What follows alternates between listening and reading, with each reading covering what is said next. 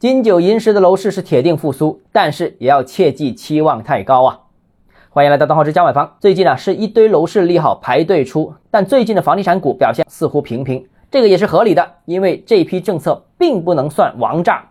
政策虽然数量多，但是都是极为轻微的，甚至有部分属于蜻蜓点水式的利好。那预计啊，金九银十的楼市会比七月八月会好，但是要实现翻转，时机恐怕还没到。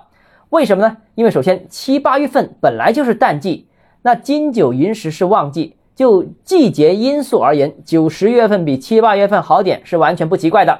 另外，近期政策和舆论都密集对楼市进行轰炸，这的确也有助于帮助市场在近期释放一波购买需求。最近呢，几个大城市看房的人是增加了不少，成交量也出现了一定程度的上升，这是又是一个例证。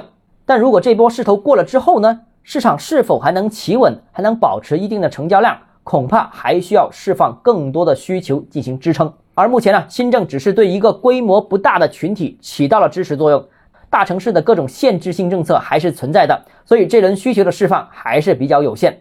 另外，前期市场也是太过低迷了，一点回暖似乎也不足以改变市场，让市场重归正轨。比如像广州啊，八月份居然还进一步下滑了百分之二十。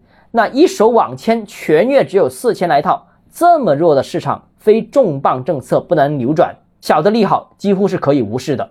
好，今天节目到这里，如果你个人购房有其他疑问想跟我们交流的话，欢迎私信我或者添加我个人微信，账号是教买房六个字拼音首字母小写就是微信号 d h e z j m f。想提高财富管理认知，请关注我，也欢迎评论点赞转发。